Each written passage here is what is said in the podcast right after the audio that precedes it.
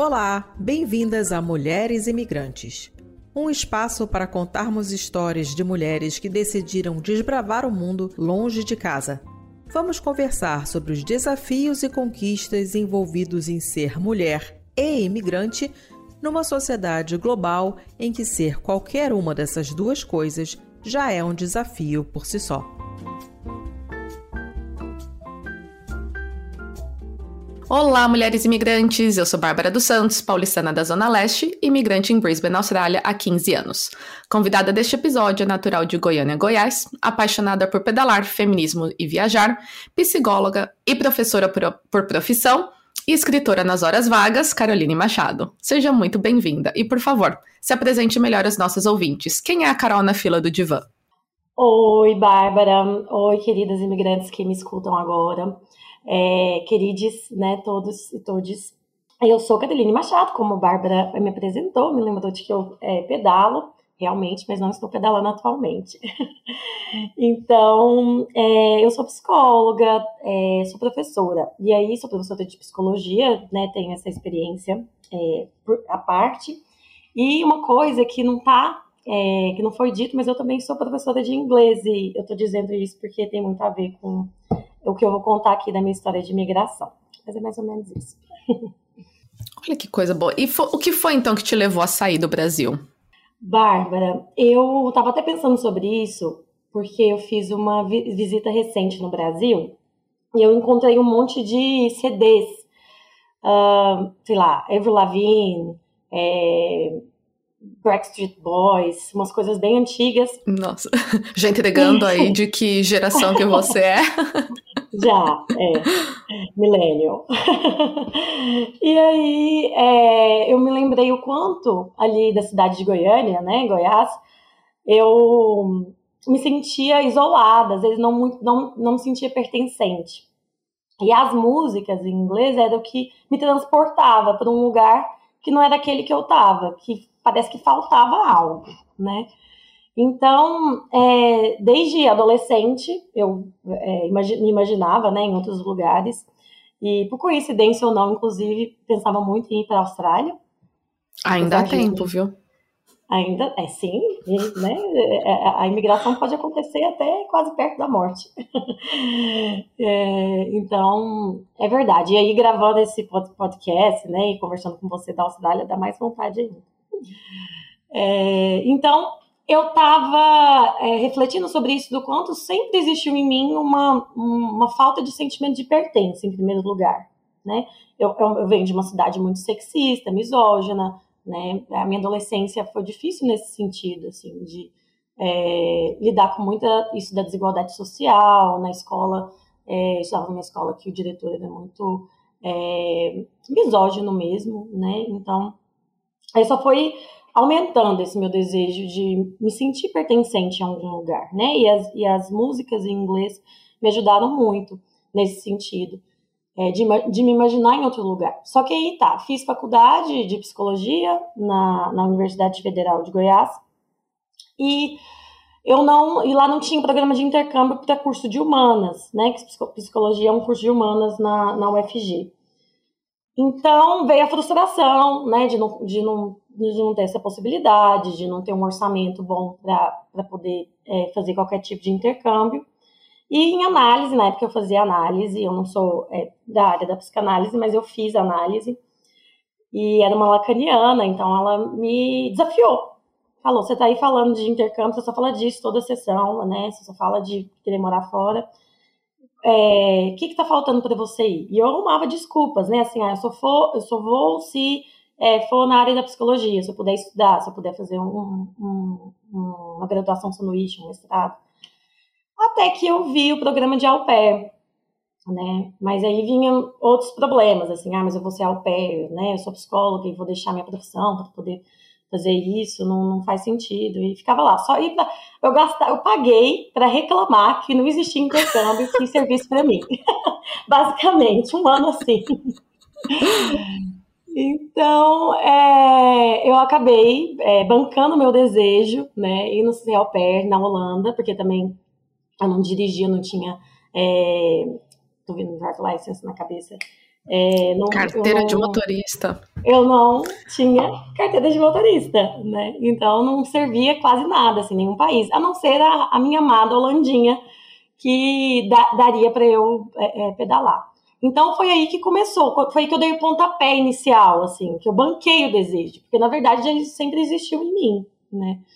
E, e aí da Holanda eu fui, vim para Portugal, que, porque em Portugal eu, tinha, eu tive a oportunidade de fazer o mestrado, né, que eu terminei recentemente. E estou aí desde então, né? Então são, eu falo que a minha caminhada agora completa quatro anos, né, como imigrante. E nesse processo eu venho significando e ressignificando, né, o que é ser imigrante. E nisso a gente pode, né, falar muito sobre, mas Vou deixar você fazer a próxima pergunta. Nossa, mas que interessante isso de au pair na Holanda, porque até onde eu sei não é um destino muito comum, ponto, e menos ainda para au pair. Como é que se descobriu então que existia um programa de au pair por lá? Como que era o programa? Quanto tempo que você ficou? Como que foi essa experiência? Uhum. Eu conheci o programa de au pair por causa é, da, de uma professora que eu fazia um estágio na, na faculdade, e ela comentou: Ah, eu tenho essa aluna que, ex-aluna que agora é au pair na França, né? Então eu comecei a pesquisar sobre o programa de au pair e veio muito sobre os Estados Unidos, que é muito conhecido, eu acho que é onde tem mais au pair, né? Provavelmente no brasileiro, pelo menos. E, e aí já vi que não servia para mim e ficava é, olhando, olhava todo dia assim é, é, programa de au pair no geral, no mundo. E acabei encontrando no YouTube alguém que tinha sido au pair na, na Holanda e que lá não precisava, vi que nas regras é, eu preenchi os requisitos, porque não, não, não precisava de, de carteira de motorista. E, e aí só entrava no site para falar assim, esse aqui não dá para mim, porque é au pair, não, não acrescenta nada para minha profissão, né? Com uma com uma mentalidade muito assim, é, nossa, eu só vou subir na vida se eu for, se eu tiver inserida na academia e se fizer pesquisa, né? Então, eu olhava todo dia para falar, isso aqui não serve para mim. Mesmo você querendo a experiência. Mesmo eu querendo, mas eu não, não assumi aquilo, né? Era aquilo da, da negação, né? Que a gente fala não, mas na verdade é o sim que a gente quer. É, é isso, né? Demorou um tempo para entender. E aí, do programa, né? Uh, o programa de au pair na Holanda, para mim, foi muito legal, porque eram menos horas de trabalho do que, por exemplo, nos Estados Unidos, eram 30 horas semanais.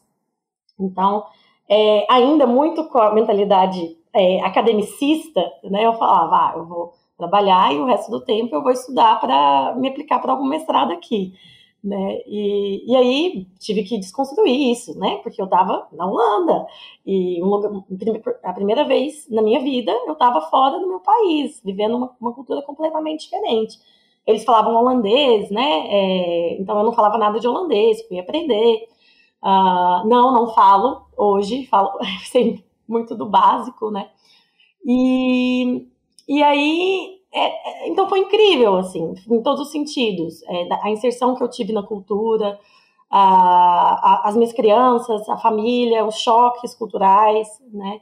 E me descobri é, com um tesouro na mão, assim, depois de, de um ano, eu falei assim, eu tenho, é, é, muito incrível essa experiência que eu tive e dá super para usar na clínica, dá super para usar na minha profissão, né? E o resultado disso é onde eu estou hoje, né? Trabalhando com com, com imigrantes.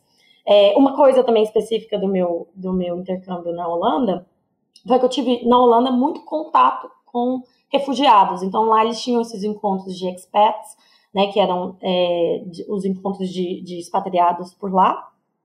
E aí eu acabava tendo muito contato com diversas experiências. Então, apesar de eu estar num lugar privilegiado, né, que era ali de uma, uma vizinhança rica, Uh, eu atravessava o canal e aí tinha uma comunidade turca, né? Então foi aí que eu fui, né, é, é, me, me adentrando nesse mundo e me perguntando, principalmente sobre um fator que eu acho que é importante eu mencionar aqui. É, eu comecei a me perguntar por que, que as au pairs, né, as cuidadoras de crianças, para quem não sabe o que é au pair, é, é tipo babá de criança, né, uh, eram todas mulheres, Aí eu comecei a questionar daí, né? E nisso fiquei me perguntando e me pergunto até hoje qual é a relação entre a tarefa do cuidado e é, o, o gênero feminino. Né? e é interessante você mencionar isso, porque tem o caso que está acontecendo agora. Então, para quem está escutando muito no futuro, talvez não vai pegar a referência, vai ter que dar um, vai ter que dar um Google. Mas é o tal caso do, do surfista lá, o ex-marido da Luana Piovani, que ele acabou de entrar no Big Brother 22 e ele tem uma namorada e essa namorada está dividindo, porque ele tem guarda compartilhada, ele tem três filhos com a Luana Piovani e eles têm guarda compartilhada. Eles também moram em Portugal. E a Luana Piovani descobriu que ele é pro BBB olhando, tipo, vendo as notícias. Chegou a ela. E para ela foi tipo, tá, mas e as crianças, vai o quê? Vai voar uma semana pro vai, vai ficar lá na casa do Big Como é que vai ser? E a namorada do cara que vai cuidar. E se fosse o reverso? E se fosse a Luana Piovani entrando no Big Brother e deixando os três filhos com o namorado? Uhum é, supõe-se é, que, que a mulher vai ser vai servir para o trabalho do cuidado, inclusive melhor do que o homem, né? Igual e ela fala isso também numa entrevista, isso me revoltou. Ela, eu sei que meus filhos vão estar tá bem cuidados porque é uma mulher, nós damos de 10 a 0 nos homens e é, ah, é, era nessa linha aí de uma fala Passando muito vergonha de uma fala muito machista dela, que eu entendo o, o sentimento, né, que ela ficou mais tranquila, que pelo menos ela sabe quem que vai estar tá cuidando das crianças, porque ela não foi consultada uhum. nesse processo de, de ir para o Big Brother. Uhum. Mas, né, novamente, e se fosse ao contrário? E se fosse ela se ausentando por um período indeterminado, porque não se sabe, né, por quanto tempo, e deixando uhum. aos cuidados de um homem em grandes aspas aqui, desconhecido, por mais que pode ser parceiro, namorado, até um segundo marido, mas não é de vínculo consanguíneo com as crianças, aí já uhum. aí sai, porque mulher é confiável, né? Mulher é confiável, e nisso é, é, tem um monte de gente aí topando, não só, é, é, é ruim para todos os lados, para quem é, realmente quer cuidar e, e gosta, né, enfim, e para quem não gosta, para quem não se identifica, para quem não quer aquilo, e, e, no fim tem que ficar com o peso do cuidado, né? Mesmo que ele seja indireto. Nesse caso foi bem direto. Mas é, quantas meninas não iam e não tinham afinidade nenhuma por criança, né? E, mas é aquilo que, que sobra, é aquilo que resta para nós, muitas vezes, né, é, mulheres. Intercâmbios que são acessíveis, né? Porque tem a a questão da exploração do cuidado no que tange ao gênero feminino.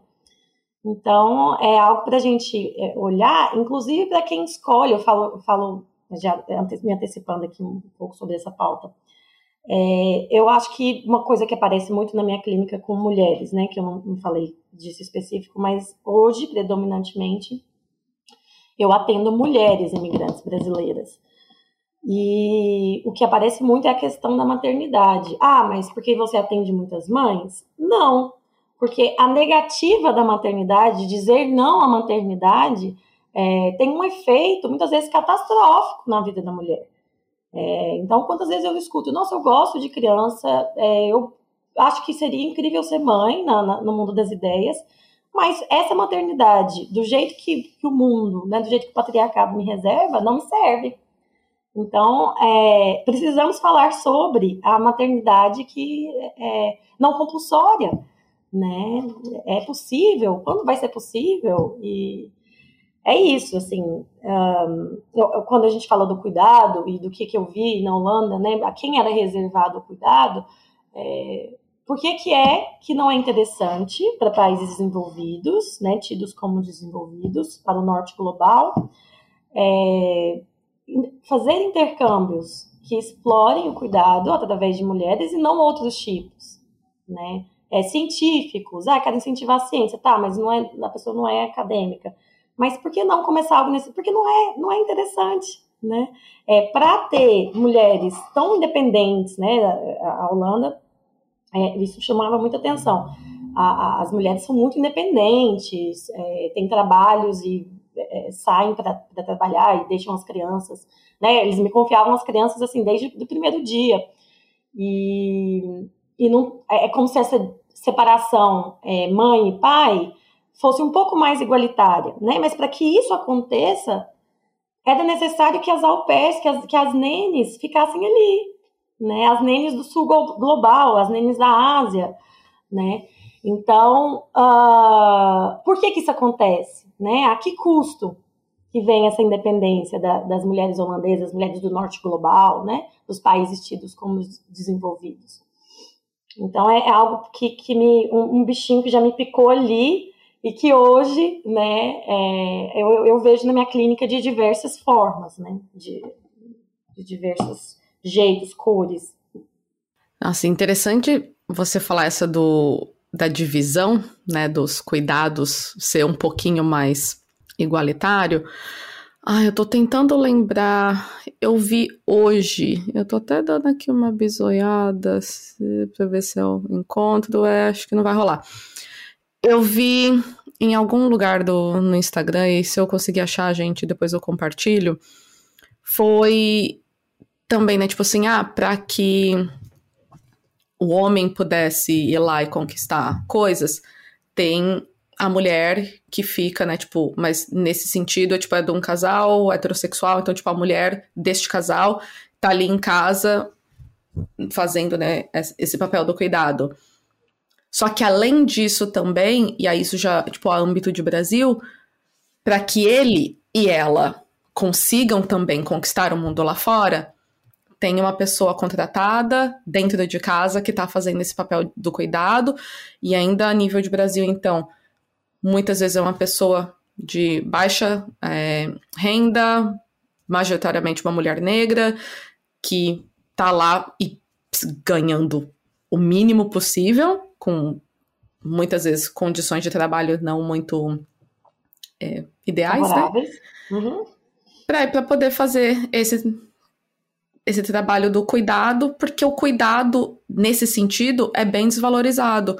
Se a gente fosse colocar na ponta do lápis, e esses programas de au pair é uma maneira de se colocar um pouco na ponta do lápis, quanto que custa a hora da pessoa, então, para fazer esse trabalho do cuidado, do cozinhar, do limpar, da parte de levar para a escola, médico, atividades, e você vai, né, listando tudo.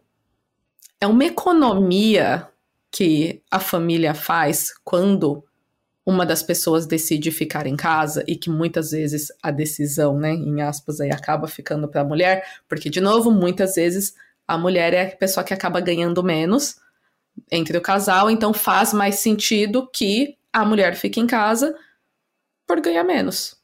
Uhum. É, e, e, você tá falando isso de ganhar menos, às vezes o que, o que pega muito, até aparece muito na clínica aqui, é, eu tô em Portugal, né? Portugal o salário é bem baixo. E tem muitas pacientes em relacionamento intercultural que o homem ganha mais, inclusive, porque é, ganha com salário de, outra, é, de outro país e de outro lugar da Europa. É, mas às vezes a mulher ascende e ela ganha o equivalente. Mas é por isso que a gente fala que equidade de salário não resolve a questão. Porque não importa que a mulher ganhe o mesmo tanto ou mais do que o homem. Porque é, existem formas de opressão, opressão né, sutis é, que eu uso esse nome sutis, é, mas não significa que são é, pouca coisa. Né? É, que é, por exemplo, eu vou, vou, citar o meu exemplo. É, eu vou alugar é, apartamento aqui, eu vou ter um tratamento diferente do que homens têm, homens imigrantes têm. Né? eu vou ser tratada muitas vezes como burra, como, ou, por exemplo, vou, ter minha, por ser brasileira, é, e ter o estereótipo de mulher né, sexualizada, vou ter meu corpo objetificado, né, vou sofrer assédio. Então, não importa se eu tenho dinheiro para pagar o arrendamento e dar para o meu senhorio, aqui é um. É, como é que a gente fala? Senhorio é. é eu já, é escu... Eu já escutei é. isso em algum outro é, podcast tentando lembrar, mas é a pessoa que aluga a sua casa, gente. Para quem tá isso. na Austrália que fala inglês é landlord, para quem tá no Brasil uhum. faz muitos anos que eu tive esse contato com aluguel de casa, não sei. É o do, uhum. a, a, proprietária, vamos usar no feminino, é a proprietária. Proprietário, proprietária, isso. Acho que fica isso. ótimo. Ixi, dificuldade, né? A gente fica assim, com a cabeça confusa. Ai, que bom que não sou só eu, porque eu sou aquela pessoa que fica tipo. Como é que é mesmo aquela palavra? Ai, gente, esquece é. tudo. Cada lugar é de um jeito, assim, eu atendo pacientes de vários lugares. Então, aqui em Portugal é de um jeito, na Inglaterra é de outro, na Holanda é de outro. Aí eu tô falando com você que é da Austrália. Aí no Brasil é, é confuso. É, mas então, e aí não importa que eu tenha dinheiro para dar para esses proprietários no final do mês. É, o que eu passo, com, por exemplo, com, com o meu com o proprietário aqui do apartamento, né? É uma infantilização da minha pessoa, né? Ah, a geladeira tá estragada. Não, não tá, mas eu tô mostrando. Eu sou, acha que eu sou estúpida, que eu não, não entendo, né? Desculpa o, o, o palavrear, mas enfim, é, é isso. Então eu, eu, fico até com raiva na hora que eu lembro e me falo, porque o tratamento é diferente. Não importa que eu tenha dinheiro, não importa que, é, que eu pague certinho, né? Não, não é sobre isso. E a gente precisa de nos atentarmos. Muitas vezes as mulheres chegam para mim reclamando e, e falando de exaustão mental. É, e, e, e, não tem essa consciência de que elas estão sofrendo essas opressões, elas não sabem explicar, mas eu ganho bem, eu tenho, né, meu trabalho é estável, o que está acontecendo? Por que, que eu tô, eu tô tão exausta? E aí a gente vai destrinchando e vai vendo que, que é, existem sim opressões que, não, que a gente não fala muito sobre e que acontece, que é difícil de explicar, né? Sabe aquele momento assim que você vai falar com a sua, sua família no Brasil, seus amigos no Brasil que não, é, que não conhecem, né? É, que não, não, não, vivem aqui, por aqui no, no país onde você mora, e você não consegue explicar o que, que foi a experiência que, ali no restaurante, é, com o gerente, com o chefe, você não sabe muito bem explicar o que, que te fez você se sentir mal, né? E aí é nessa hora que entra a experiência de estar no corpo de mulher imigrante, de estar é, tá sendo oprimida e não tá conseguindo explicar o que, que acontece. Porque isso é o que a gente chama de violência simbólica, né? Principalmente no caso de Portugal e Brasil, que tem o, passado de colonização, existe a colonização moderna, que é não é uma, uma, uma colonização só territorial, né, geográfica. Eu vou lá e, e, e, tomo o Brasil. Não, é uma colonização simbólica. E disso vão é, surgindo violências simbólicas, né? Sobre o imaginário que se tem da mulher brasileira, por exemplo, né, que é muito específico aqui em Portugal. É, se a gente for pesquisar, por exemplo, o imaginário da mulher brasileira na Austrália, já vai ser outra coisa, né? É, então é, é, é, mais ou menos por aí que a gente precisa de olhar e destrinchar, porque senão a gente vai estar sofrendo violência e não vai saber nem da onde vem. E não sabe nem como é que vai fazer para resistir, né? Não sabe nem como é que vai fazer para transformar. Então, eu acho é, é de extrema importância olhar para esse ponto. É, a gente só sabe que a gente está sentindo um desconforto, mas não sabe exatamente por quê, né? Não consegue às vezes ali colocar em palavras. A minha última sessão de terapia foi, na verdade, sobre. Ela, ah, sobre o que você quer falar hoje? Eu falei, eu não sei. Eu só tô com uma angústia e uma ansiedade, não sei por quê. É nessa maneira, tipo assim, eu tô me sentindo desconfortável, por quê? Não sei. Aí você começa aquela conversa vai contando do dia a dia ou de algumas situações até conseguir, ah, você sentiu desconforto por conta de você ser uma mulher brasileira. É, a Fê, né, a Fê, Fernanda Belmiro, no episódio dela, gente, a Carol foi indicação da Fê, by the way. É, ela falou muito já também sobre a experiência dela em, em Portugal e eu acompanho outros podcasts também, outras páginas no, no Instagram que contam um pouco também de como é a experiência e, cara, é barra pesada, hein? É barra pesada, é barra pesada. Eu até eu gosto de falar assim, porque eu tive a experiência de ser imigrante por um ano só, é bem diferente, né? Quero fazer essa ressalva. É, e aqui, e tem algo específico, tem um jeitinho Portugal, Brasil, assim, que é uma violência muito específica, né? Até porque as nossas as raízes, né, das violências aqui, por exemplo, a, a a gente fala, a gente volta muito no passado, a pessoa pensa, ah, mas passado é passado, né? Eu já escutei muita gente falar isso, mas a, a gente vai entendendo algumas coisas que foram só aprimoradas, né? Algumas violências que foram aprimoradas, que vêm lá da época da colonização, né? E, e que precisam ser combatidas. E o que eu quero dizer é sobre a, como que as mulheres, as, as índias, né, foram é, a colonização de Portugal com o Brasil foi baseada no estupro, né? E como que isso acontece hoje, assim, como que os olhares, né? Ah, eu, por acaso, meu namorado é inglês, a gente sai na rua e ele não, ele, ele chega a perceber, né? Geralmente os caras não, não ficam muito atentos a isso, mas ele chega a perceber, ele fala, por que as pessoas olham assim? Por que, que é, é desse jeito, né? É muito específico.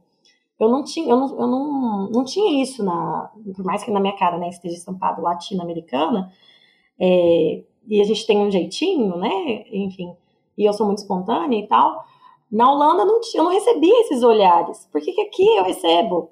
Né? Por que, que aqui é assim? Se a gente vai olhar historicamente, tem uma razão para ser assim. Né? E tem uma razão para ser reproduzido. Né? É, os sorrisos, né? a forma de falar, é, o que se espera, né? por mais que não seja dito. Né? É esperado que a mulher performe aqui de uma maneira tal. Né? Tem muito, é uma coisa muito retrógrada, mas eu fiz é, pesquisa, fiz entrevistas com mulheres brasileiras que é, emigraram há muito tempo atrás, né? que estão aqui há 10, 15 anos. E o que elas relatam é, sobre mulher brasileira roubar marido, estar aqui para roubar marido, né? É, se repete hoje sabe? Ainda, tá, ainda é presente hoje com as minhas pacientes que são mais jovens, né? De, de diversas outras formas. Então, é, é, muito específico, né? É importante, eu até gosto de fazer essa ressalva, quando a gente vai migrar, olhar também, não, não olhar para essas coisas igual eu fazia lá na época que eu falava que eu não, ia migrar se não fosse num ambiente acadêmico. é, olhar para esses pontos específicos de cada país, né? Conversar com pessoas, escutar relatos, mas não para tomar aquilo como verdade e falar, não. Mas para tá minimamente ambientado, né? É, eu acho que é, que é, importante a gente fazer esse tipo de pesquisa e, e, enfim, e chegar no país e compreender mesmo, porque senão a gente fica na, numa ignorância que se volta contra nós mesmos, né? E, e aí é isso, assim, são, se a gente for falar da, das especificidades das violências simbólicas de Portugal, né, com mulheres brasileiras, é, foi o meu mestrado inteiro, né, muitas páginas aqui. então, um episódio inteiro, né? É, aham.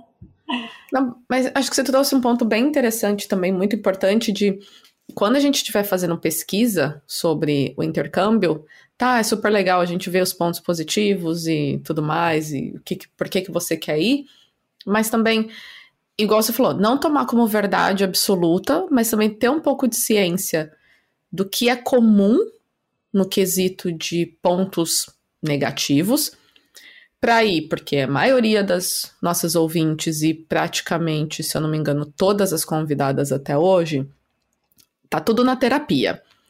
Porque aí são pontos que, uma vez que você descobre, então, por exemplo, se você fez uma pesquisa, você está pensando agora em ir para Portugal e você fez essa pesquisa e você viu que essa questão do machismo é muito presente ainda em Portugal, é, e você tá decidida que quer ir, bom, mas essa questão do machismo vai pesar muito para você. Então, o que, que você pode fazer?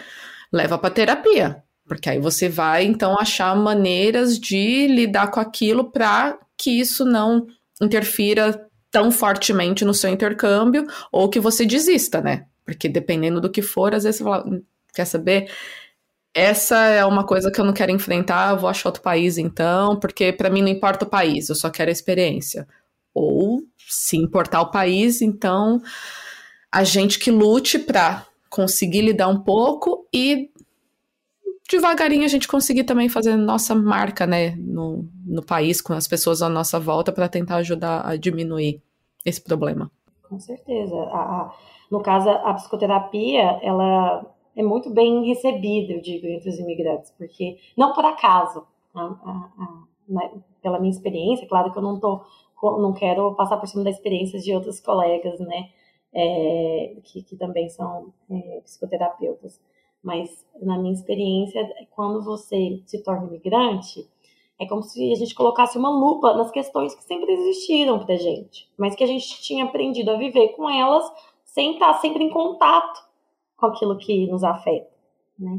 Então, aí você se isola, né? Quando eu falo se isola, se isola do seu, às vezes, núcleo familiar, núcleo de amigos, núcleo do que é conhecido para você, né? E no meu caso, uma vida inteira. Eu morei a vida inteira em Goiânia, né? Até os meus 24 anos. Então, tudo que eu conhecia era, era aquilo. Quando eu saio, é colocado uma lupa em tudo que me, me incomoda, tudo que é estranho e familiar ao mesmo tempo. E, e aí que, que muita, muitas pessoas procuram a terapia e não para casa, né? Para poder compreender melhor o que, que é que se passa e é até discriminar, assim, o que, que é específico dessa, igual a gente está falando aqui, da violência simbólica com mulheres brasileiras, né? Do imaginário que se tem sobre mulheres brasileiras. Uh, o que, é específico do país, né? O que, é específico da cultura e o que, que é meu. E como é que eu vou lidar, né? Como é que me afeta.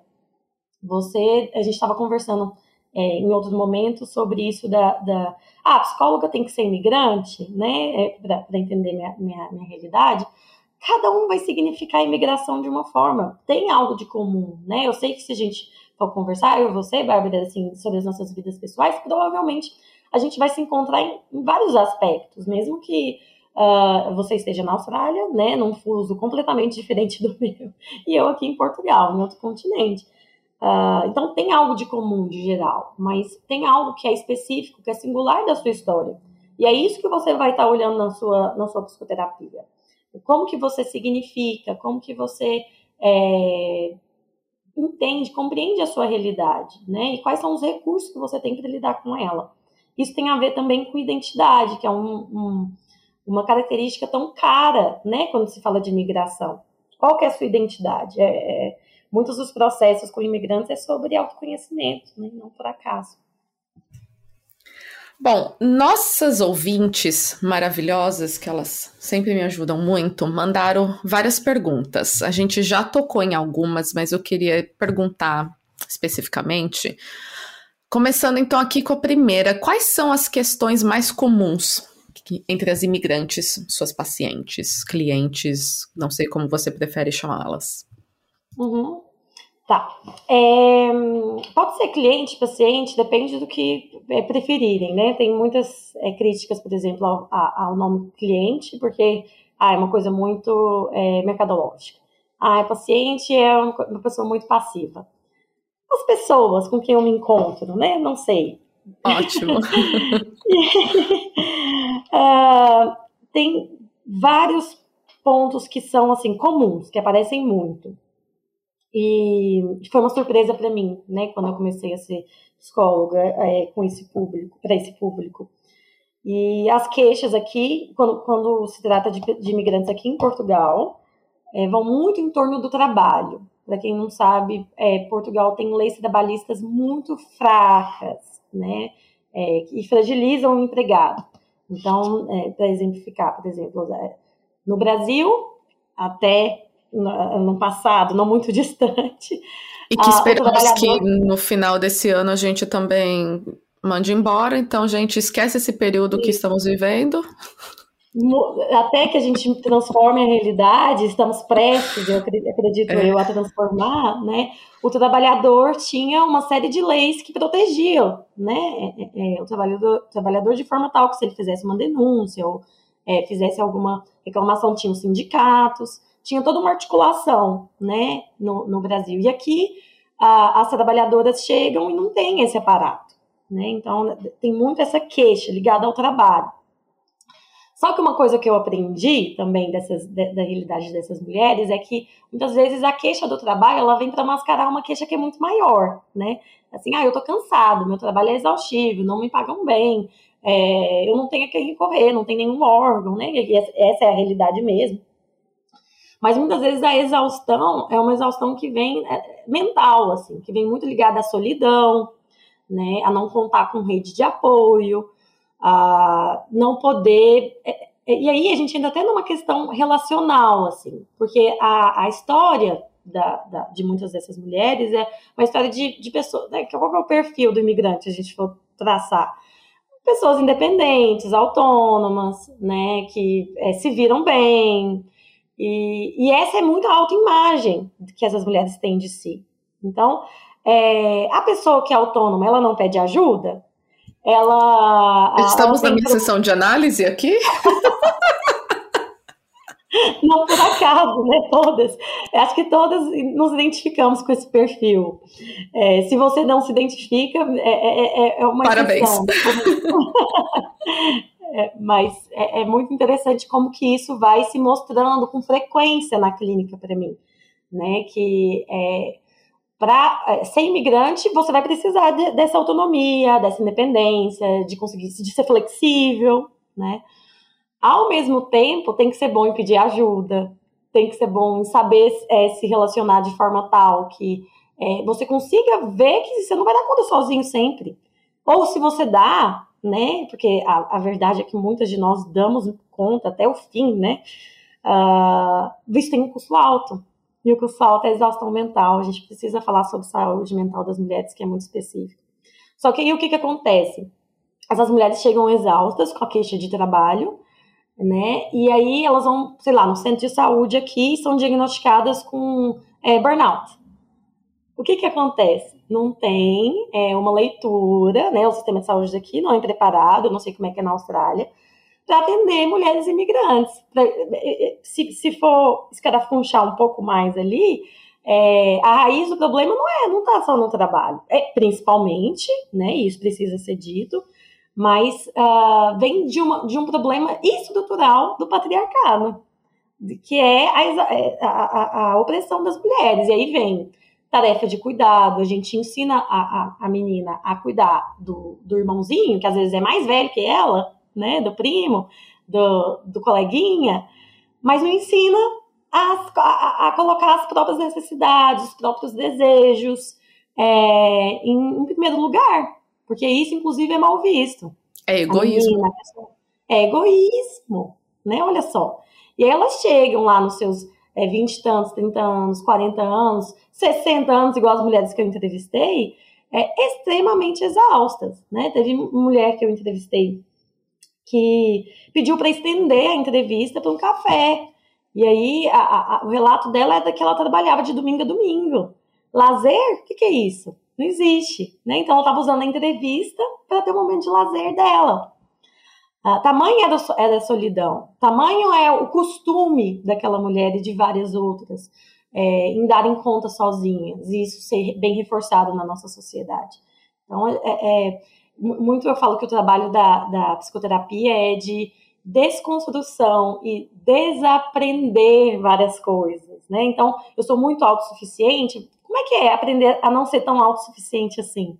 Né? A imigração nos testa nesse sentido, né? Nossa, já. Nossa, vai render bem aqui para umas 20 sessões minha de, de terapia gente, daqui pra frente. Quem não tá vendo o vídeo, se pudesse ver o, a, a, o rosto Ai, da, gente, da, da Bárbara que fica olhando na cadeira. Já tô aqui assim, ai, tô, tô, tô, me escutando inteirinha aqui. Vamos à próxima pergunta, então? Que, nossa, que outra não tem nada a ver comigo. Então, não sei como que funciona exatamente em Portugal, mas no Brasil, e acredito que essa pergunta vem um pouco mais é, desse lugar. Se, que no Brasil a gente só pode fazer. Só podia se fazer terapia presencialmente, né? Mas por conta da terapia, liberou online. Então, essa pergunta acredito que vem muito desse lugar. Aumentou o número de pacientes depois que o online foi liberado? Ah, sim, mas aumentou sim. É, depois, que, uh, depois que o CRP, né, no Brasil, inclusive liberou para que uh, a, a, os profissionais, depois de fazerem o cadastro no EPSI, é, pudessem. É, com, antes era só salvas algumas exceções, né? Aí depois eles é, estenderam para é, poder fazer sem tempo determinado, né? Por tempo indeterminado, a psicoterapia poderia ocorrer no online. Então, as pessoas se abriram mais depois disso, né? E os profissionais foram para as redes também, né? Muito, por exemplo, citando o exemplo da minha psicóloga mesmo, ela fazia o trabalho dela todo presencial e ela não tinha é, não tinha o costume, né? Nunca tinha pensado e muitos muitos profissionais, inclusive inclusive eu me me, me incluo aí, uh, tinham uma resistência grande com o online, né? Principalmente por causa de algumas abordagens que trabalham muito com o corpo, como é o meu caso. E então sim, aumentaram, principalmente também depois da pandemia, né? Muitas pacientes que às vezes me procuraram no início da pandemia, ó, eu, é, quando voltar uh, uh, o presencial, eu vou, eu vou te procurar, né? Algo assim. Mas aí voltaram depois de muitos meses, porque a pandemia, né, não acabou. e não, eu vou ter que me render online, vai ter que ser isso mesmo. Né? E aí se adapta o, o cliente, a pessoa, o paciente e se adapta ao profissional mas aumentou sim a procura. É, saúde mental, se fala mais em saúde mental, muitas vezes de maneira banalizada, mas é, no meu ponto de vista, é, muito se ganha quanto mais se fala, né? E é, se ganha principalmente quando se fala da saúde mental e gênero, né? Porque é diferente. Tem essas especificidades que, que o profissional é, precisa estar antenado. Então, é, a, às vezes vem a questão: precisa ser imigrante para atender outro imigrante? Não sei, mas uma coisa que eu acho preocupante é quando a, a, o profissional não tem leitura, né, nenhuma, né, de saúde mental, por exemplo.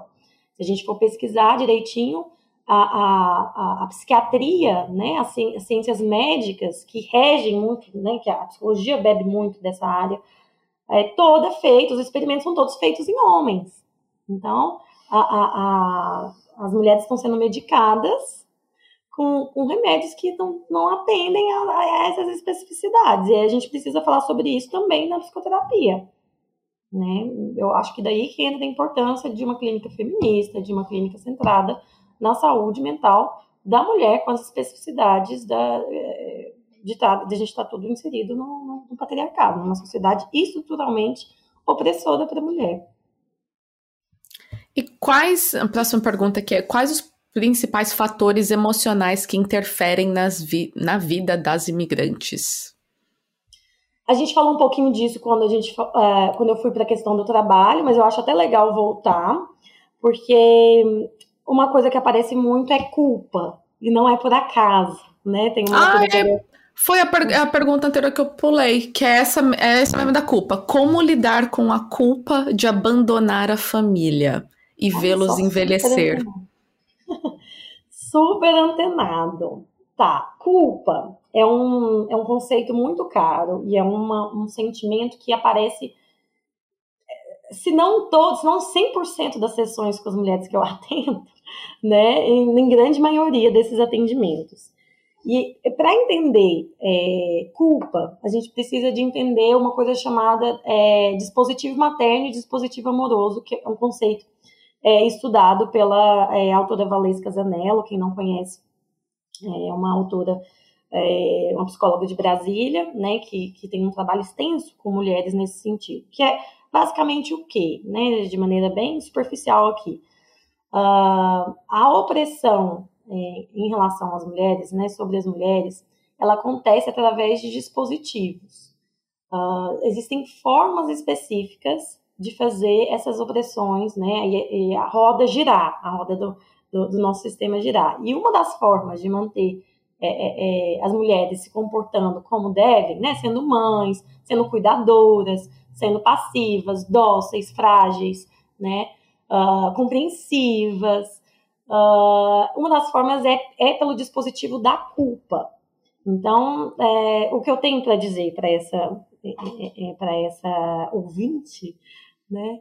É assim, e quando é que a gente está livre da culpa na sociedade que vivemos da forma que vivemos? Ah, Ai, não... o riso de nervoso, gente. é pesado, né? Eu acho que gente... é, é, mas é necessário assim a gente pensar: é, será que se eu estivesse no Brasil eu estaria com menos culpa? Não sei, talvez sim. Talvez o problema da distância, de poder atender ali os meus pais, né, a minha família, os meus amigos de perto, é, amenizaria essa culpa que talvez já era existente. Porque se eu deixo, se eu decido um dia, né, é, sair, é, viajar, né, é, por alguns dias, e acontece algo com a minha família, talvez eu vou me sentir culpada, né? Talvez não da mesma forma, na mesma intensidade, mas eu, o, o que eu tenho, eu, eu volto com outra pergunta.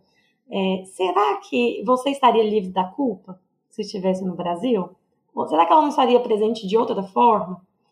É, é, é preciso que a gente explore essas outras possibilidades, porque senão a gente afunda numa culpa que a gente não encontra saída, não encontra vazão. Agora, tem outra coisa que, que acaba sendo um processo muito típico da, da, dos meus atendimentos, que é ah, como que eu vou lidar com essa culpa então? Ela já existe. Né? Quais são as outras formas é, de eu me relacionar com a minha família, de eu me relacionar com as pessoas que ficaram? Existem coisas que vão ser inegociáveis. Por exemplo, eu tenho minha avó que eu amo demais no Brasil. E é, ela é uma, uma, uma velhinha de 85, 86 anos. E ela não, não lida bem com as, com as mídias. Então, quando eu vou no Brasil, eu passo todo o meu tempo com ela e tento, né, é, é, ter um tempo de qualidade, mas quando eu venho para cá é diferente, né?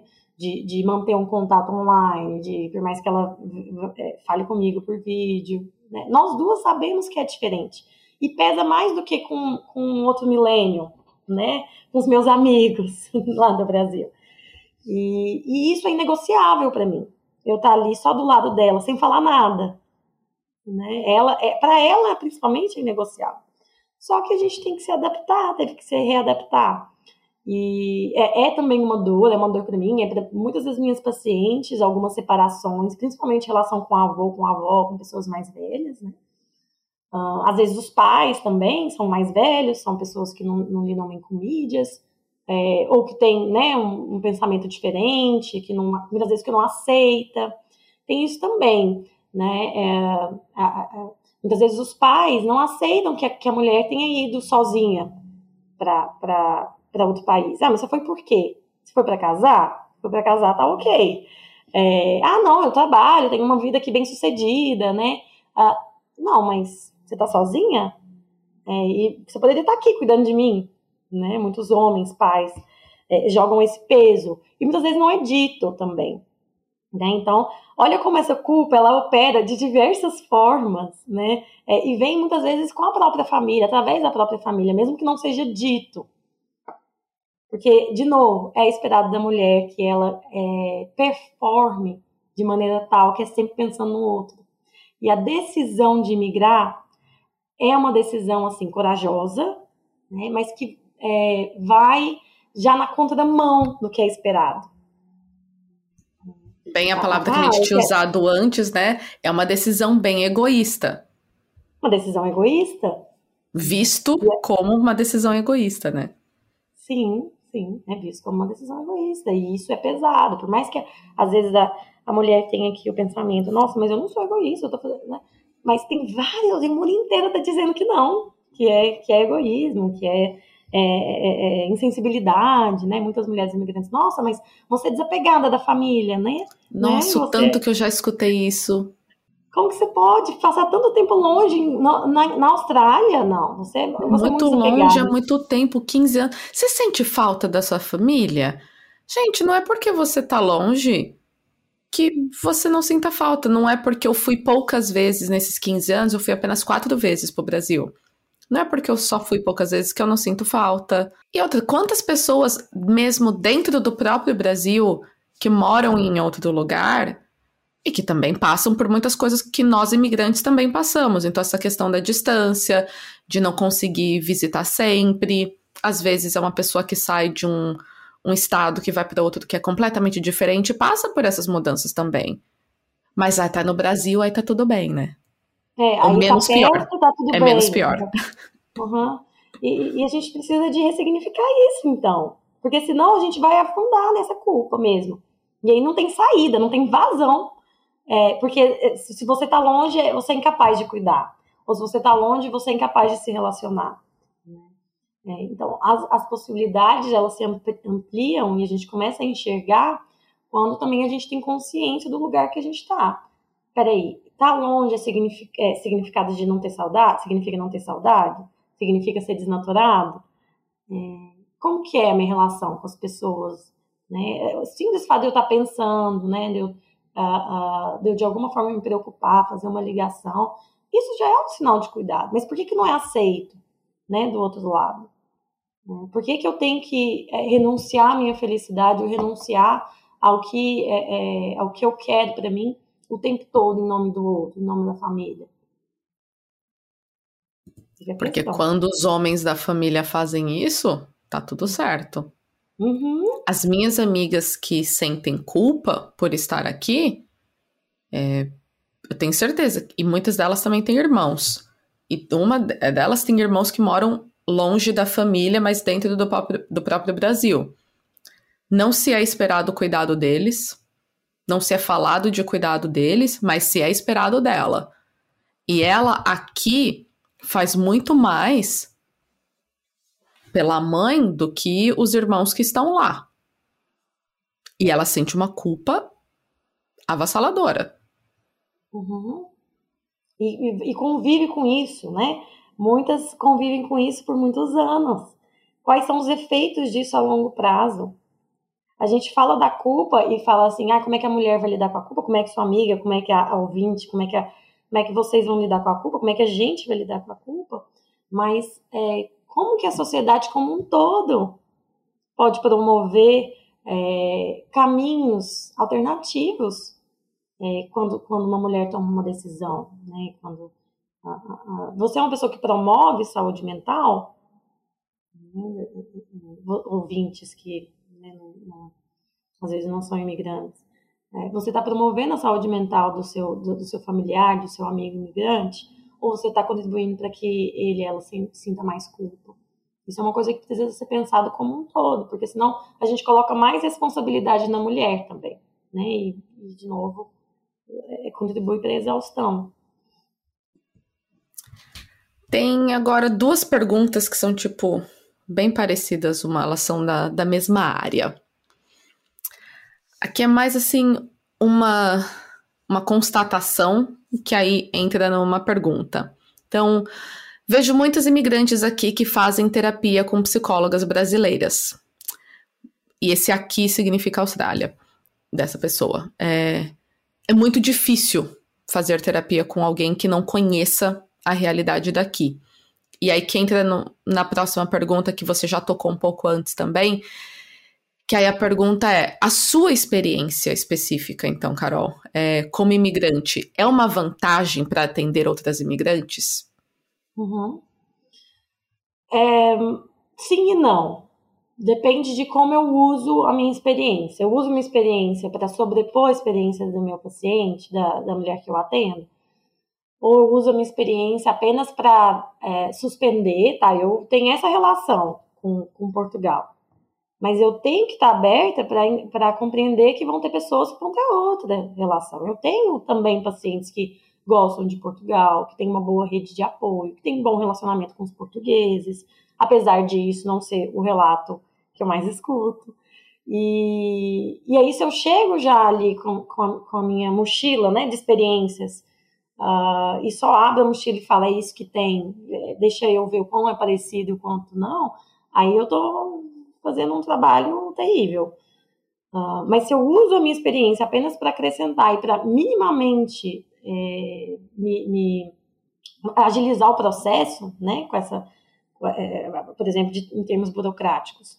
Claro que se eu tiver uma imigrante né, aqui, na, aqui em Portugal, que é onde eu vivo, e eu entendo da burocracia, isso agiliza, facilita, né? Eu sei o que a pessoa está falando muito, muito, rapidamente, mas também é muito rico fazer com é, é, ter pacientes de outros lugares, porque aí a paciente me explicando, eu vou ter a chance, me descrevendo nos mínimos detalhes, ah tá, mas é, é, você tem que fazer esse documento aí, como é que é? Né? Ela vai, é, não vai, eu não vou passar corrido por isso, eu vou pegar elementos que também são relevantes para a psicoterapia. Então, o trabalho, é, é, a gente vai, vai falar com que o, o, psicólogo imigrante, a psicóloga imigrante está fazendo um bom trabalho, não só por ela ser imigrante, mas como que ela usa a experiência dela de ser imigrante ali. Está a favor do cliente? Ok. Não está a favor do cliente? Então, era melhor estar tá fazendo com alguém que é, é, tem um bom, um, uma boa técnica também, é, tem um bom grau de empatia, que isso é importante. E, e aí é melhor, porque senão vai, vai tudo se misturar ali e não, não resolve nada. Por isso que a gente escolhe bem os profissionais uh, com, com os quais a gente vai se abrir, e, e eu entendo né, a cautela que muitos têm. Às vezes o paciente me procura 5, 10 vezes antes de realmente finalizar. eu vou com você. E, e tá tudo bem, é isso mesmo. Você tem que se sentir confortável, não só confortável, tem que é, ficar atento a essas, esses detalhes. Né? Então, em, em, resumo, não, não acha que pela psicóloga ser imigrante é, já é, é, mais a metade do caminho andado, ela já sabe tudo e ponto final. Não. Ela, po ela pode estar usando isso de um jeito muito é, é não favorável para você. Preguiçoso né? até? Também poderia ser visto dessa forma. É igual a gente estava conversando antes, né, uh, no offline, de que tem duas possibilidades, né, dessa parte de a profissional de que vai te atender ser positivo ou não, né, ser imigrante, que muitas vezes facilita um pouco esse processo de entender um pouco o que é ser imigrante, porque só quem é imigrante de alguma maneira, né, ou está fora do, igual você falou, né? o que, que te levou a sair do Brasil? Foi essa coisa do não pertencimento. Só quem passa por isso mesmo consegue realmente entender o que, que é essa busca e esse deslocamento também de se sentir não pertencente ou semi-pertencente, né? Tipo, um pouco no Brasil e um pouco em outro lugar. Mas também depende das questões que você tem para levar para terapia. Eu, nesse momento, eu tenho uma psicóloga que é, ela está no Brasil, ela não mora fora, mas as questões que eu trago não são relacionadas nem um pouco à imigração. São relacionadas a mim, né? Tipo, eu como pessoa, eu como mulher, e questões de trabalho, mas não necessariamente ambiente de trabalho australiano e apenas com a força de trabalho. Então, tipo, síndrome da impostora aqui não importa onde no mundo você esteja, é uma coisa só ali com aquela pessoa. Então, né, depende do o que está te levando para a terapia. Se for muito relacionado à sua condição de imigrante, eu aqui no, na condição de paciente falaria tenta achar então alguém que seja imigrante. No, pelo menos para mim não precisaria ser necessariamente no mesmo país que o meu, que às vezes né, a pessoa sendo imigrante já entende. Mas se você tá indo para terapia porque você tem questões né, do mundo, tem tanta gente, ó, Carol, um ótimo exemplo, gente, ó, em Portugal, ó, são 9 horas da noite agora, já não me lembro mais, é 11 horas da manhã para você agora, meio-dia? 11 horas da manhã, olha, 11 horas tá da manhã. De calcular fuso. É, gente, eu, eu, nossa, eu uso um negócio aqui porque, olha... então, tá vendo, dá super certo, e se joga, já tá tendo uma, tá tendo uma prévia de como que é passar com ela, viu? Isso mesmo, mais ou menos. É, é, é, claro que aqui a gente não está fazendo psicoterapia, a gente tá, mas é interessante você conhecer como é que é a psicóloga com quem você está conversando, né? O mínimo de afinidade ajuda mesmo, igual você falou. A sua escolha, o seu processo de escolha da sua psicóloga é muito específico, né? E aí é importante a gente entender um pouquinho o que, que a gente espera e, e com quem que a gente se sente confortável. Uh, muita gente vai preferir o contrário, não vai querer psicólogo imigrante, vai querer psicóloga brasileira que mora no Brasil, porque tá com saudade demais do jeito, do jeito brasileiro e de quem tá lá, né? Então isso é muito, muito pessoal também. E uma última pergunta que eu recebi da, das nossas ouvintes, e ela começa com um pequeno relato que eu vou ler exatamente o que ela fala. Ela é uma profissional da área da saúde também. E aí já tá até rolando um, um request, aí um, um, pedido. Que, nossa, eu já conversando com essa ouvinte, eu falei, gente, eu já quero, nossa, rolar uma live entre nós três. Eu só ficar ali, tipo, no cantinho, só observando vocês. Bom, a fala dela é: Eu vejo muitas mulheres se afundando em emoções e saudades de casa, e tentando encontrar conforto em alimentos. Um dos meus maiores desafios é mostrar para essas mulheres que elas precisam é, cuidar do emocional ao invés de buscar conforto. Ela é uma nutricionista. Como lidar com essas questões no consultório, na clínica para você? Então essa questão que já entra, né? Porque ela na parte nutricional consegue através das consultas dela ver que essa mulher está descontando basicamente questões emocionais e psicológicas na comida. Não é que ela não, não gosta de se alimentar bem, não sei o quê, mas tá ali, né? Descontando tudo, só buscando aquele abraço quentinho. Quando, na verdade, ela precisa buscar ajuda psicológica.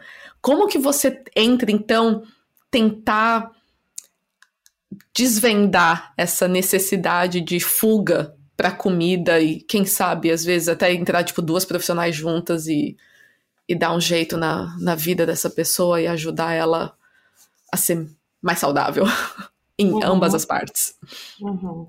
É, as questões alimentares elas é, aparecem muito mesmo, né? É interessante você é, é, trazer a, a, questão da, da nutricionista, a, da, da colega nutricionista, porque eu, é, é, por isso que a gente tem que trabalhar de, de é, junto, em conjunto, né, enquanto equipe. Porque eu vou precisar da ajuda da nutricionista e ela vai precisar da minha ajuda e do psiquiatra e por aí fisioterapeuta e por aí vai. Ah, do mesmo jeito que a gente estava falando agora mesmo no podcast, ah, que é, a gente tem que se entender um pouco é, para além do, do, assim, de sou um ser autossuficiente, eu preciso me compreender como profissional limitada, né? Então, uh, notei ali, igual a nutricionista notou, que tem alguma queixa emocional, encaminha para o psicólogo.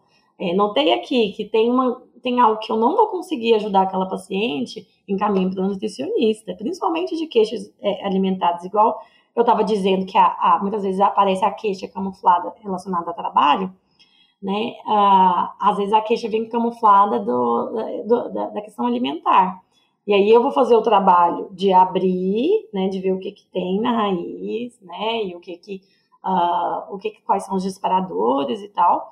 E talvez a nutricionista vai trabalhar num, sentido, né, dependendo da, da, da, abordagem, que é mais prático, da dieta, também de, se tiver uma visão mais holística, de pensar em outros detalhes, uh, mas é, junto.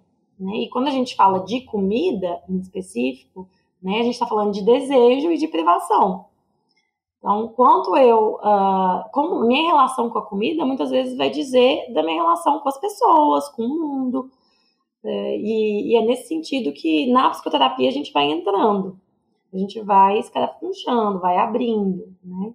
É como que eu lido com a privação? Eu me, é, é, eu, eu falo, faço aquelas dietas de não comer nada calórico né? E aí depois, né, é, é, no final de semana, me acabo, né, de comer. Ah, o que que isso diz de você, né?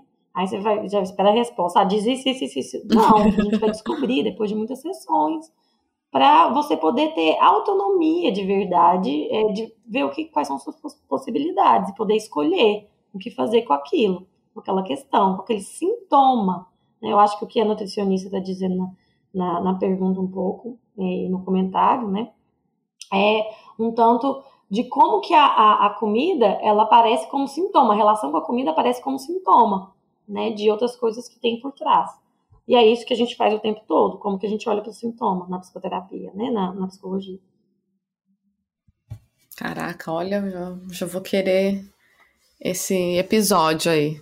A gente junta.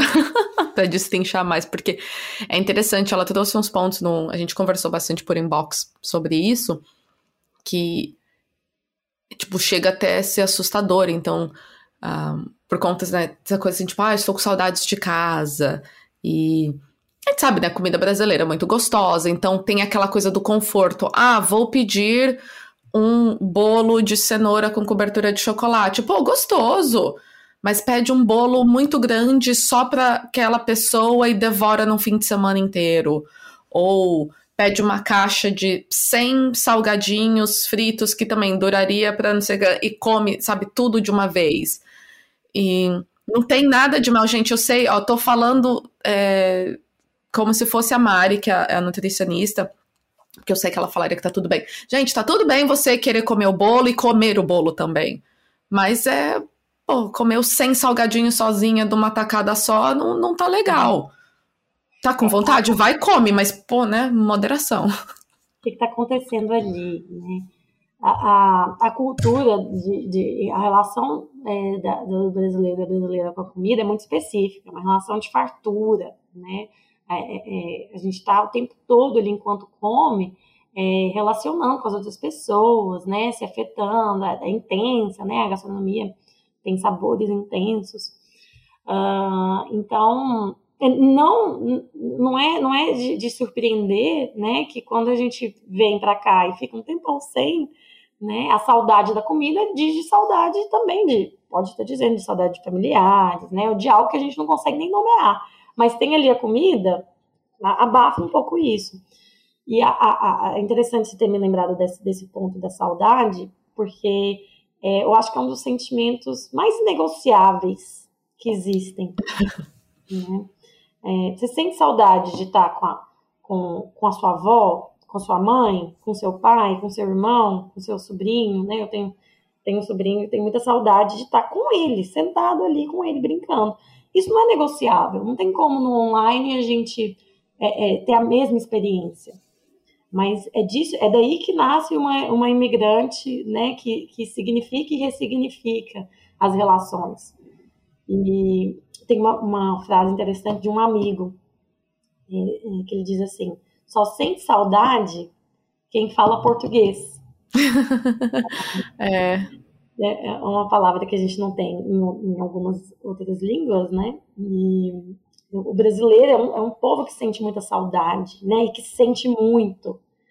Uh, uh, o, o, o, meu namorado, né? Que, que, é da, que é da cultura inglesa, vive falando: nossa, é, é como tá, é, estar com brasileiros é como ter é, tomar pílulas de vitamina de vida o tempo todo, porque tudo vocês sentem muito.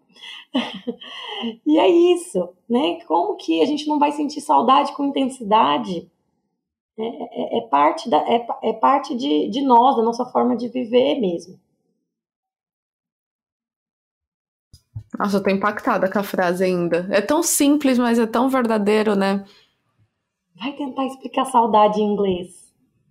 Não dá. É o, é o ato de estar sentindo falta de algo, mas ainda não, não, não, não explica o suficiente. Não explica, não explica. Eu acho genial também o jeito que ele coloca, porque é, nessa tentativa, né, de, isso, isso, acontece com saudade, com tem a palavra desencontro também que não tem no inglês, né? E aí você vai explicar para alguém é, o que, que é desencontro, não, não, não, dá match, assim. Por mais que. Dá um desencontro é, aí. Um desencontro. Se eu explicar desencontro, dá um desencontro. Eu não sei. Não, não, é, por mais que você ache algo similar, similar, aquele sentimento do desencontro, ele só é nomeado no Brasil. É a gente é que sente ele. Sente o encontro, mas também sente o desencontro. Vamos voltar um pouco, então, para sua história. Quais são os desafios que você já passou tanto na Holanda, que temos Holanda aí também no mix, ou em Portugal. Então, quais desafios que você já enfrentou por ser mulher e ou imigrante?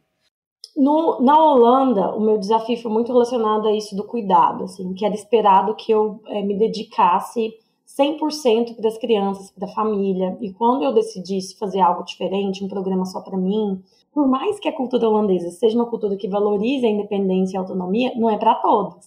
É o que a gente está falando da desigualdade.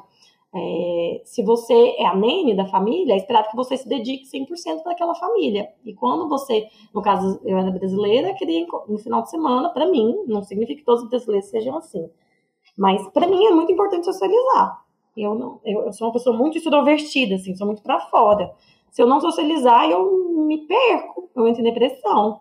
Né? Então, quando eu fazia a escolha de é, ter outros interesses, né, investir meu, minha energia em outras coisas que não fosse a família, é, era complicado. No início foi muito complicado com a, com a família. Assim, eles, eles achavam que, que eu ia me satisfazer e que eu ia estar é, é completa é, só estando em família. E não era isso. Não era para aquilo que eu estava, não era por esse motivo que eu estava ali.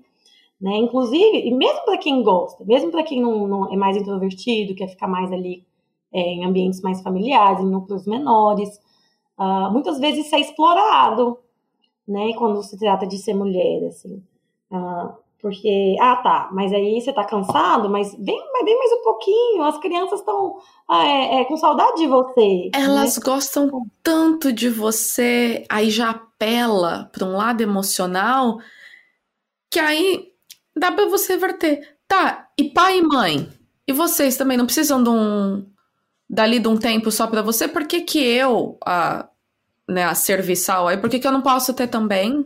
E outra, você imigrante experienciando uma cultura nova, um país novo. Pô, você também não pode querer fazer as coisas por você, querer. Não faz é. sentido. E, e, aí tá todo mundo fazendo a mesma coisa, as outras ao tá todo mundo fazendo, é, tá, tá é, renunciando o próprio desejo, é esperado que a gente faça isso, vira uma coisa normal, mas não é. Mesmo que você goste, né? Porque vai, se, vai, se você tem que sempre passar do seu limite, isso em algum momento a conta vai vir. E vai vir alta para o pé, né? Do lado então, bem mais fraco. É, do lado bem mais fraco sempre.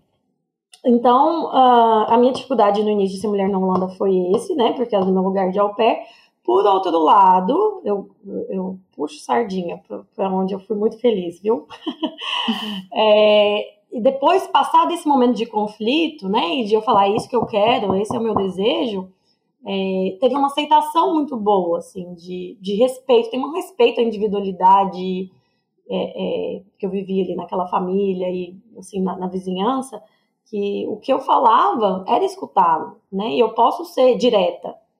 É, tem uma coisa que eu estranho muito na, na Inglaterra, porque lá não, isso de ser direto, pelo menos na minha experiência, não era bem visto, né? Usar, eu sou muito uso palavras fortes muitas vezes, assim, muito sem pensar. E aí, sei lá, eu usei eventualmente a palavra boring, tem essa história, né? Lá é, de, de um jogo que tá jogando com a família é, do, do, do, do, meu companheiro. E aí isso foi um choque para todo mundo, né? Ah, mas você tá falando que, que mal jogo, educada Brasil, que você não. foi, Carol! Nossa! Falar é que grave, o jogo é sem né? graça! Isso. Então, eu usei essa palavra boring lá e foi um choque. Mas eu, eh, quando eu falava, né, para a família lá na Holanda, é, se eu usasse essas palavras, ou se eu falasse, eu não quero ficar com a família, eu não quero ficar com as crianças hoje. Isso não era levado para o pessoal, nossa, ela não gosta da, das crianças. Não, era respeitado e a minha individualidade, por mais que não era esperado, por mais que fosse um choque, por mais que é, frustrasse a família, isso era, é, era, foi bem aceito, né? E a gente desenvolveu uma boa relação, apesar das frustrações. Então, essa era a minha realidade, né, enquanto mulher na Holanda. Aqui foi muito mais traumático, aqui em Portugal. Aqui foi, não, aqui é muito mais traumático para mim todos os dias. Um simples sair na rua, um, eu falo que eu sou privilegiada, porque eu trabalho de casa, né, eu atendo online, então, eu não tenho contato diário, eu não tenho um chefe português, eu não tenho é, que li, lidar como as minhas pacientes lidam, inclusive, o tempo todo com portugueses. É, mas o pouco do meu contato, ele é, ele é muito árido. Eu falo que a minha sensação aqui de ser mulher em Portugal é como se fosse um terreno árido, no que tange a relação com os portugueses. Né? E, e árido porque as palavras que são usadas, a forma de falar, o tom de voz, né? Ou é, sendo muito condescendente, assim, é, me, me, me, subestimando, né? Ou uh, muitas vezes é tratando com, com, a gente fala grosseria, né? Mas é, é, vem falar, ah, mas os portugueses entre eles, eles falam de maneira intensa e tal. Mas não é sobre isso, é outra coisa. É sobre levantar a voz no momento em que a pessoa tem poder sobre você. É, é, sobre dar uma resposta te tratando como se você não, não soubesse de nada e fosse, fosse completamente leiga, né? E essas relações, elas é, se tornam ainda mais problemáticas quando, quando passa, por exemplo, a área da saúde, né? Serviço de ginecologia aqui em Portugal. Quando as mulheres sofrem violência é, é verbal, física até, isso precisa ser falado. Uh, aí, no, nos órgãos públicos, então é, é, o tempo todo umas violências assim, de, sutis a descaradas, né? E, e aí eu, eu saio um pouco do, do meu lugar de uma coisa que eu aprendi, de arrogância, de pensar assim, eu dou conta de tudo, eu dou conta de enfrentar, eu dou conta de dar uma resposta, eu dou conta e de entender que eu estou num lugar de vulnerabilidade. Se eu não reconheço, eu não tenho consciência disso, eu vou quebrar a cabeça e ficar depois me é, é, é, chegar na minha terapia e falar, nossa, eu estou exausta mentalmente, eu não sei por quê. né? É, então, é, vão ter momentos que eu não vou conseguir responder, porque aquela, aquele tratamento do, do português da portuguesa comigo é tão violento que me paralisa. Então, a, a, é, é, daí a gente vai vendo a gravidade, né? As intensidades do, do que vai acontecer. E a minha experiência aqui é muito essa. No entanto, uma coisa que, é, que eu acho favorável é que a comunidade de brasileiros, né, de brasileiras e, e o núcleo no qual eu estou inserida é a minha saúde.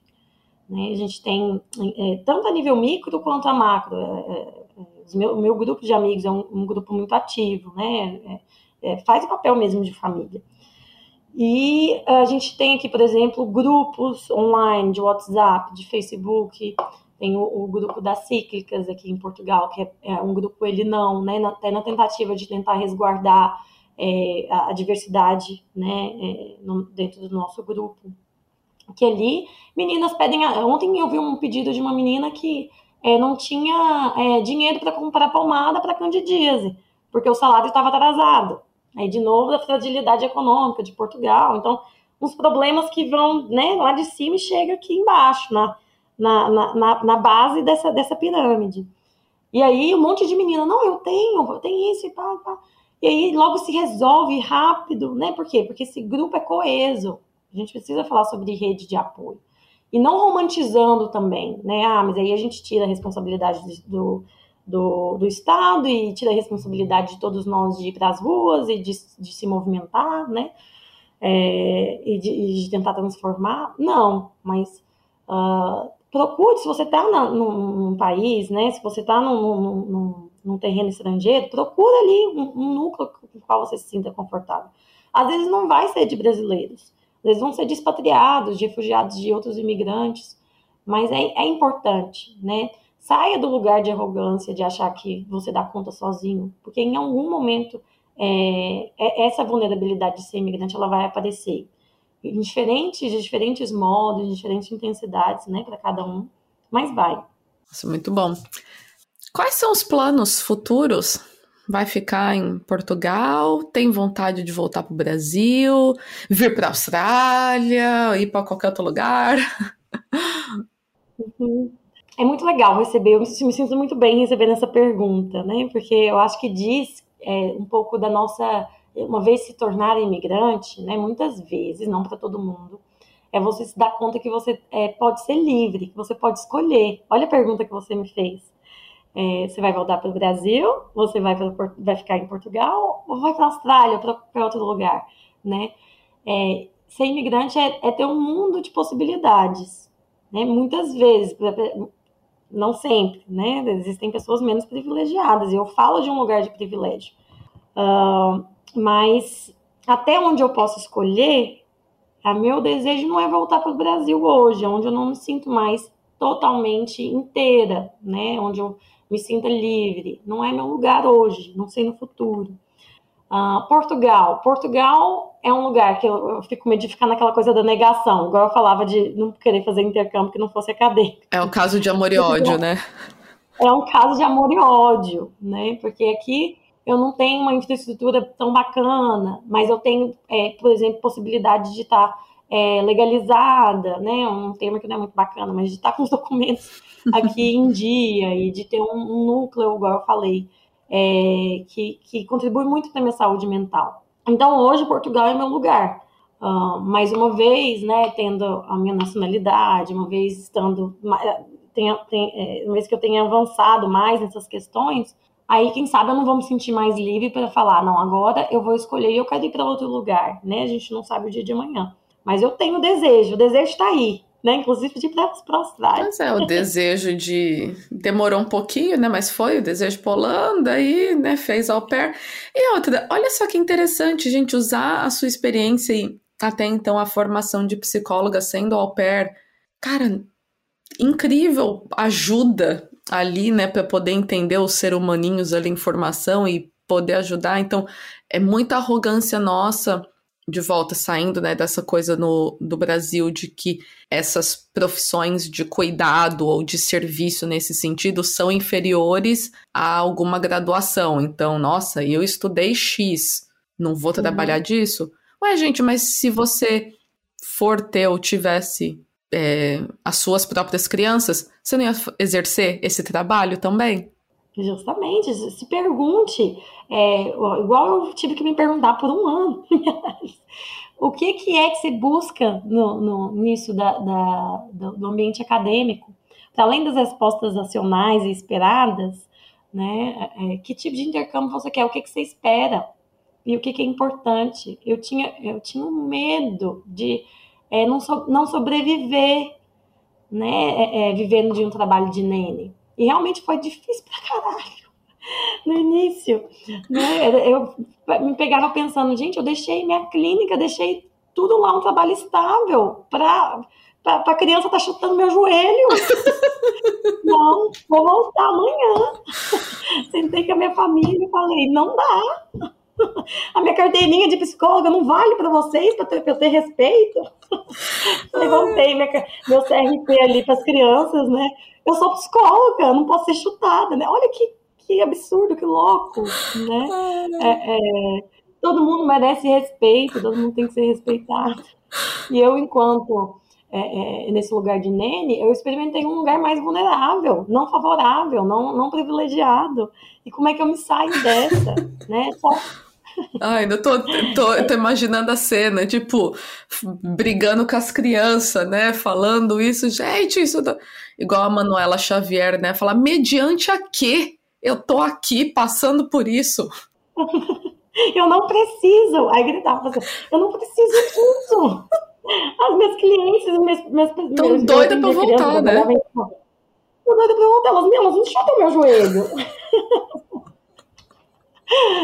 É é é, é, é, é, muito, exige eu não esperava que eu ia passar por tudo que eu passei na Holanda, né, de difícil, e nem aqui, né, é, mas conforme eu vou, vou passando, enfrentando e, e, e, e, reconhecendo esses lugares, né, eu, eu experimento novas formas de ser, novas formas de viver e de me reinventar também.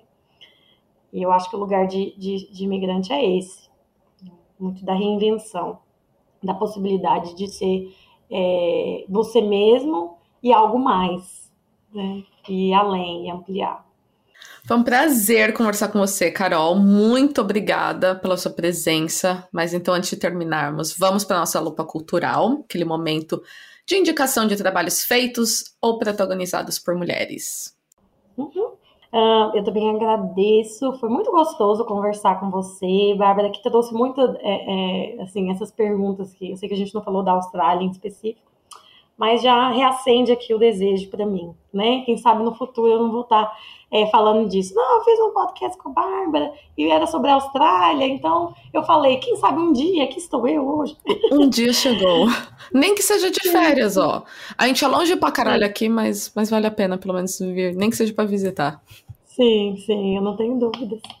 Né, e agradeço quem ficou até o final. Se é, precisar de né, conversar, trocar ideia, qualquer tipo de informação, eu me coloco sempre disponível.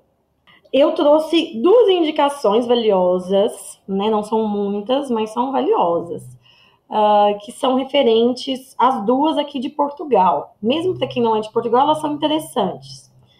Uh, um é um podcast é, que acabou de nascer aqui no Porto, que é onde eu resido, que é o podcast Papo Anônimas. Então, uma, uma mulher, lutadora, historiadora aqui, uh, resolveu é, abrir o espaço da casa dela, né, para gravar é, alguns, alguns episódios é, sobre é, imigração, uh, resistência também e outras possibilidades dentro desse desse tópico.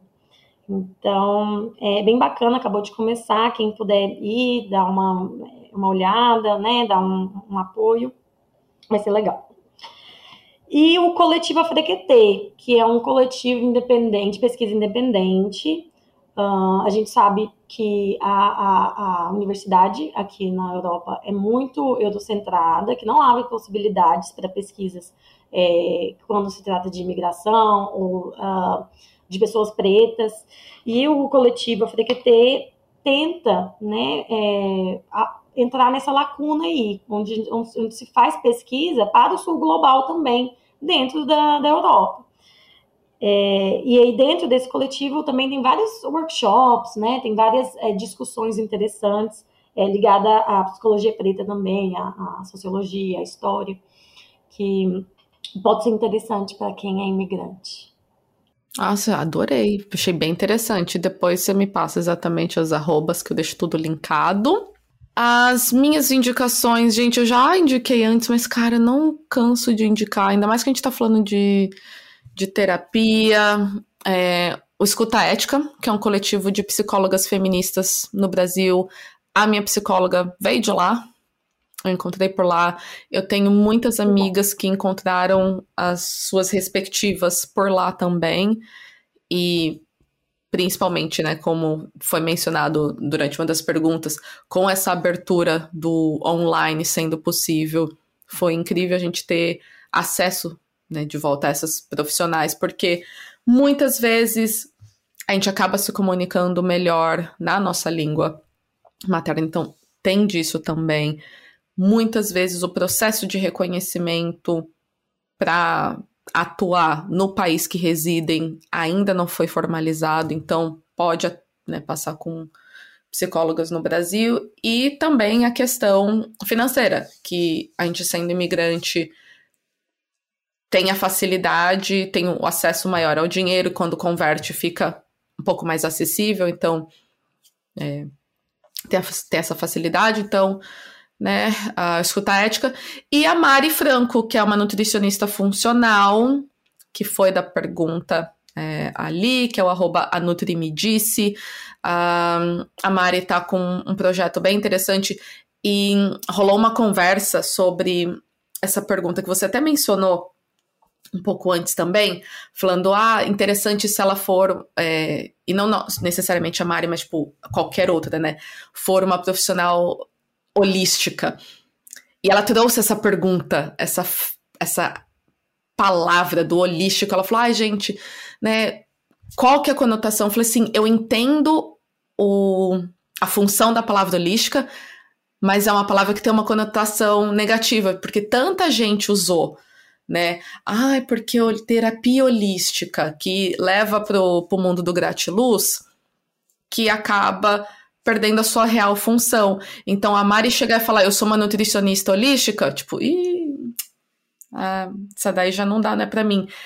Perdeu a credibilidade. Perdeu muito. Então, ela acabou de lançar, não sei se vai ter vagas abertas ainda quando esse episódio for pro ar, mas ela lançou um, um programa agora de, de nutrição, então, tipo, sei lá quanto, três meses, se eu não me engano, então vai ter vários encontros para ajudar a mudar a mentalidade dessa coisa de dieta e, né, coisa de restrição e tal. E uma palavra que ela usou que eu achei que ficou muito interessante foi abrangente. Falei, cara, que sacada sensacional. Porque ela falou, eu entendo que ela realmente, eu sou holística no real sentido da palavra, mas posso perder ou ganhar clientes que eu não quero, né? Ser a galera do gratiluz que eu não quero. Então, ela colocar essa palavra do abrangente eu achei sensacional. Então, Mari, nossa, parabéns por ter achado a sua palavra, que realmente mostra o que, o que você faz. E ela é uma profissional incrível. E nossa, quem sabe a gente não faz o link aí agora de vocês. Deixou muitas a, a, coisas por dizer esse, esse, esse podcast, né? Com, e, e para trocar com a, com a Mari, né? E com outras pessoas que vierem, fica fiquem abertos aí, muita coisa. E quem quiser te achar, então, Carol, onde você está disponível, um, com certeza eu acredito que você quer ser achada também. E foi por isso que eu disse que você é escritora nas horas vagas, que pelo amor da deusa, que não tinha outra coisa para colocar lá. Caraca, você é escritora, mulher. Parabéns. É, é, escrever é uma coisa que não é só porque eu sou psicóloga, mas eu, eu gosto porque foi antes de ter a, a psicoterapia como opção eu escrevia sozinha, né? Escrevi, escrevi, escrevi tudo que eu sentia e, enfim, tem meu processo pessoal também com a escrita, né? Que é muito é, particular. Mas sim, quem quiser me visitar no Instagram, ver alguns dos meus textos, uh, né, que eu faço muito baseado no que eu escuto, claro que respeitando a privacidade, não, né, uh, não, não, colocando nada que é da identidade de ninguém, e, e da minha própria experiência ali. A minha página é, é o arroba Caroline Machado PC, é, lá é, é, o principal lugar onde eu é, coloco né, é, é, informações sobre os meus atendimentos, uh, também a minha forma de, de, de, fazer psicologia, né, que é muito específica, de um percurso é, um tanto, eu diria, na, na perspectiva do Brasil, eu tomei caminhos muito alternativos, né, eu não falei muito aqui, mas uh, quem, eu, eu, tomei caminhos alternativos dentro da, da, do mestrado, dentro da graduação, dentro da clínica, e sigo tomando. Então, quem quiser conhecer mais, entre lá na minha página, tem lá o link também do meu WhatsApp. É, se for para conversar, né, se quiser trocar uma ideia também, mesmo que não seja sobre psicologia, mas que seja sobre imigração, é, eu me coloco disponível e eu adoro conversar, assim, de qualquer pessoa, mesmo que não uh, não seja imigrante, mas tenha, igual a mim, como eu já tive um dia o desejo, me coloco disponível, tanto profissionalmente como não profissionalmente também. Maravilhosa ela, gente. E tá atendendo. É, nossa, pessoa não consegue nem falar mais. Está recebendo, gente, não sei se é a palavra. Tá aceitando essa palavra. Tá aceitando novas pessoas para entrar aí ou você já tá com a agenda cheia? Atualmente, final de janeiro, início de fevereiro é uma ótima época para me procurar, que é quando a gente faz a renova a agenda. E para fevereiro, a minha agenda, para começar em fevereiro, minha agenda já está aberta. Né? Conversa comigo, a gente encontra uh, ali um, um horário comum, mesmo que não seja o mesmo fuso, né? Eu não sou tão boa de matemática como a Bárbara, que fez rapidamente o cálculo de fusos de diferença. Olha, eu só horas. fiz o cálculo porque eu sabia mais ou menos o horário que começava para você. Mas eu uso, se você quiser até te mando o link. Nossa, eu, eu, uso um negócio sensacional que eu só boto o nome das cidades, aí o horário que eu quero, ele vai calculando tudo para mim e fala.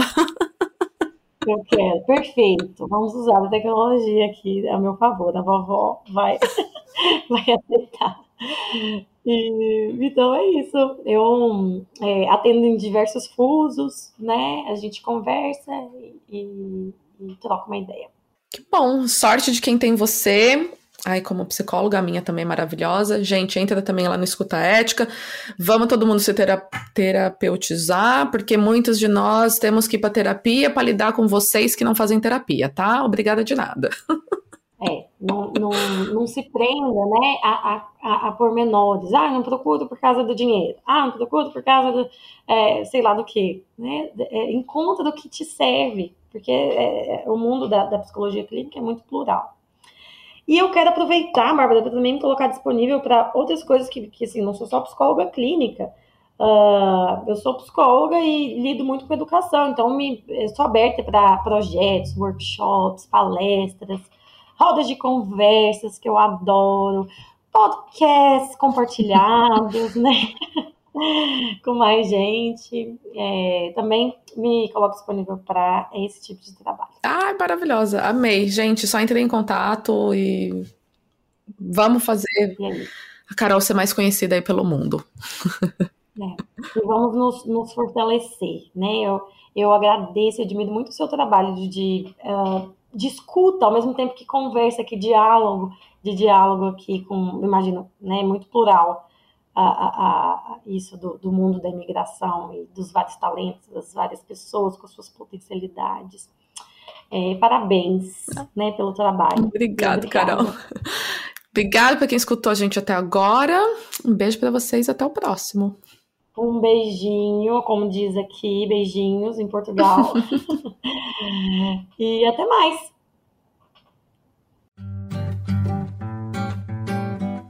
Obrigada a todas que escutaram até aqui.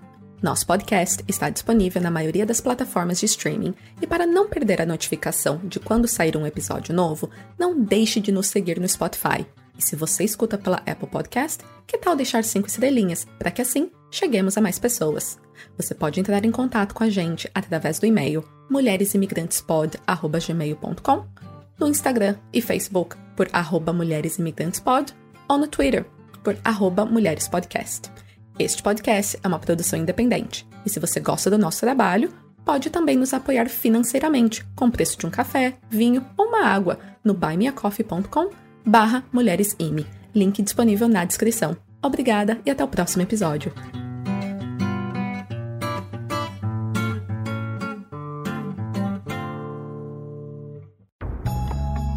Este podcast foi editado por estopimpodcasts.com.br